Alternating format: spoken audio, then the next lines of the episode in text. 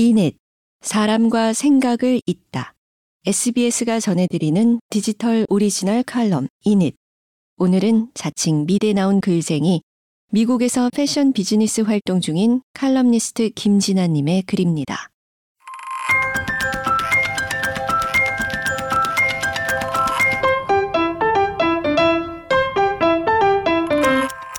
한국 0.86 대 미국 1.7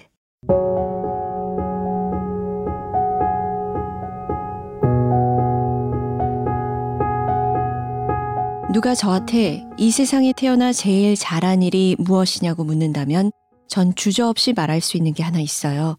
바로 제 몸에서 사랑하는 아이들, 그것도 3명씩이나 이 세상에 나왔다는 거예요. 제 나이 올해 50인데 집안일을 잘하는 것도 아니고 일을 오래 하긴 했지만 경제관념이 뛰어난 커리어우먼이 된 것도 아니고 미국에 20년을 살아도 여전히 영어 울렁증에 시달리지만 아이들을 낳은 것만큼은 너무나도 잘한 일이지 싶어요. 사실 처음부터 계획하고 셋까지 낳은 건 아니에요. 저는 남아 선호 사상이 남아있던 시기에 여자로 자랐잖아요. 남자로 태어나서 이 세상을 사는 게 더 좋지 않을까라는 생각에 처음에는 아들을 낳기를 희망했어요. 그런데 어디 세상 일이 그렇게 뜻대로 되나요? 아들 하나만 딱 낳아서 단순하게 살고자 하는 마음이었는데 첫째도 딸, 둘째도 딸을 낳았어요. 그 뒤로 더 늦기 전에 아들을 낳고 싶다는 마음에 연달아 임신을 했지만 매번 계류 유산이 됐어요. 몇 번 고생을 하다 보니 습관성 유산이 되면 큰 병으로 발전될 수도 있다며 담당 의사가 임신 불가 진단을 내리더라고요. 그러다 미국에 왔고 어쩌다 또 한 번 임신을 하게 됐어요. 그때 제 나이를 생각했을 때 노산이기도 했고 체력도 워낙 약해서 미국 의사도 아기 낳을 때까지 몸조심하라고 신신당부를 했어요. 임신 16주 차에 의사로부터 아들이라는 말을 들었고 저는 그렇게 해서 새 아이를 품에 안게 됐어요. 실로 생명 창조의 위대한 일이 아닐 수 없죠. 하느님도 단 두 명의 인간을 흙으로 빚으셨는데 전 세 명을 낳았으니 하나님보다 더 대단한 일을 했다고 혼자 웃으며 생각했어요. 이렇게 장황하게 제 출산 이야기를 펼쳐놓은 이유는 전 세계에서 꼴찌를 면치 못하고 있는 한국 출산율 때문이에요. 얼마 전에 그 숫자를 제 눈을 의심하면서 봤거든요. 출산율이란 1년간 총 출생아 수를 15에서 49세 여성 인구의 수로 나눈 값에 천을 곱한 숫자라고 해요. 2020년 기준 한국의 합계 출산율은 0.84명으로 OECD 꼴찌였대요. 합계 출산율은 여성 한 명이 평생 낳을 것으로 예상되는 출생아 수 평균을 말하죠. 그게 한 명이 채 안 된다니. 이런 저출생 현상은 20년 전쯤부터 예고됐던 것 같아요. 지금은 아이가 셋이지만 저도 처음에는 한 명만 원했잖아요. 그 시절엔 그래도 한 명은 조금 외롭고 두 명은 낳아야지라는 사회적 인식이 팽배했던 것 같아요. 저처럼 딸만 둘이거나 아들만 둘이면 다른 성별로 한 명 더 있으면 좋겠다. 그런 생각을 하던 시대였죠. 그러다 한 명만 낳아 잘 키우자라는 바람이 불었어요. 자녀가 한 명이면 외롭기는 하겠지만 경제적으로 힘든 시기이기도 했고 개인의 자유가 더 소중하다는 사회적 분위기도 시작됐고요. 그 당시 어떤 방송인이 내가 번 돈 내가 혼자 쓰는 게 좋지 않을까? 라고 말해서 화제가 됐던 게 기억나요. 그래도 출산율이 이렇게까지 떨어진 이유가 뭘까요? 한국의 대가족 중심제, 3대 혹은 4대가 함께 살았던 시절을 떠올리면 거기에 답이 있을 것 같아요. 개인의 생각과 행동이 허락되지 않았고 특히 상대적으로 약한 여자와 어린 아이들의 희생이 당연시됐잖아요. 유교 사상을 지나치게 강조한 나머지 남녀노소를 확실하게 선을 그어서 가족 간의 대화를 단절했고요. 거기에 남아 선호 사상과 성차별로 여자는 출산 후 독박 육아와 함께 경력이 단절되는 폐해가 있었으니 결국은 세계에서 출산율 꼴찌가 된 거죠.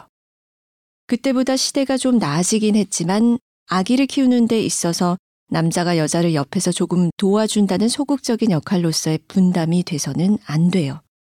출산에서 양육까지 온 가족이 함께 나누고 함께 책임지는 진짜 공동 육아에 익숙해져야죠. 경제적인 문제는 예나 지금이나 어떠한 이유에서든 존재해왔기 때문에 단순히 기저귀나 분유값을 정부에서 보조해준다는 걸로 출산율이 높아지리라는 기대는 하지 않는 게 좋을 거예요.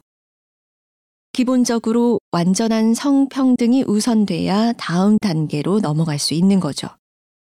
아이가 있는 여자가 재취업하기가 어렵다는 건 육아에 있어 엄마가 맡는 역할과 부담이 아빠보다 훨씬 많다는 걸 이 사회가 너무나 잘 알고 있기 때문이에요.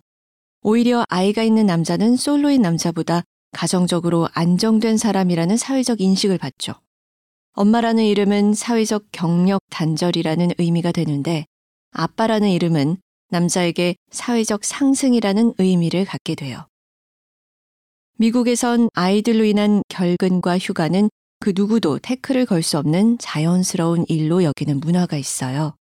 아이는 무조건 돌봐야 하는 대상이고 어떠한 상황과 이유로 태어난 아이든 반드시 사회가 적극적으로 지원해줘야 안정적으로 성장할 수 있다는 거죠. 그게 바로 아이를 양육할 수 있는 사회의 힘이고 미국이 한국보다 두 배 높은 출산율을 갖게 된 이유예요. 정부 지원도 훨씬 많아요. 18세까지 모든 자녀에게 매년 1000달러를 지급하고 생활이 어려운 가정은 마트에서 쓸 수 있는 보조금이 선불카드로 나와요.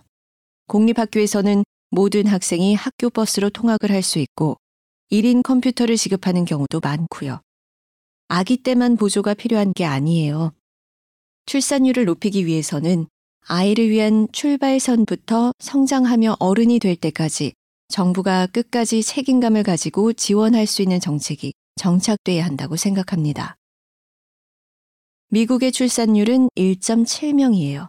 한국은 0.86. 두 배 차이인데 시간이 갈수록 그 격차는 더 벌어지고 있어요. 제 주위를 봐도 한 가정의 자녀는 3명 정도가 보편적이에요. 한인 중에 보면 3명을 둔 가정은 많지 않지만 아이가 둘인 한인 가정의 수는 상당히 많고 한 명 이하인 한인 가정은 별로 없어요. 특히 남의 나라에서 이민자로 살아가는 환경에서 자녀의 수는 경제적으로는 부모의 어깨를 무겁게 할 수 있지만 외로운 여정에 건강하게 자라는 아이들을 보는 것만으로도 부모에게는 든든한 버팀목이 돼요.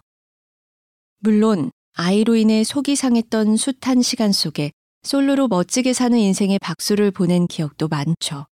하지만 사랑하는 사람과 오랫동안 함께 할 수 있는 힘은 아이를 함께 기르며 가족이 함께 성장하는 기쁨을 누리는 데에서 나오고 그게 세상에 태어나 가장 가치 있는 일이지 싶어요. 저 또한 제 부모의 몸을 통해 이 땅에 태어나 사회에 해가 되지 않는 사람으로 키워주셨음에 감사해요. 제 아이들 또한 생명체로 태어나 이 지구에 먼지 한 톨이라도 사회의 일원으로 보탬이 되는 그런 존재가 되길 바랍니다. 아직도 한 녀석은 지하실에서 커다란 강아지를 끌어안고 해가 중천인지도 모르고 자고 있고 또 한 녀석은 오늘 왜 학교에 가지 않는지 이유도 모르고 작은 강아지랑 2층에서 쿨쿨 자고 있어요. 아, 큰 녀석은 캐나다 어디에선가 재즈를 들으며 만난 커피에 취해 있다고 사진을 보내왔네요. 엄마의 영원한 친구가 되어줄 볼 때마다 미안한 마음만 가득 생기는 두 딸과 아빠의 든든한 버팀목이 되어줄 가슴 벅찬 아들. 전 이런 아이들이 너무 사랑스럽고 예쁘답니다.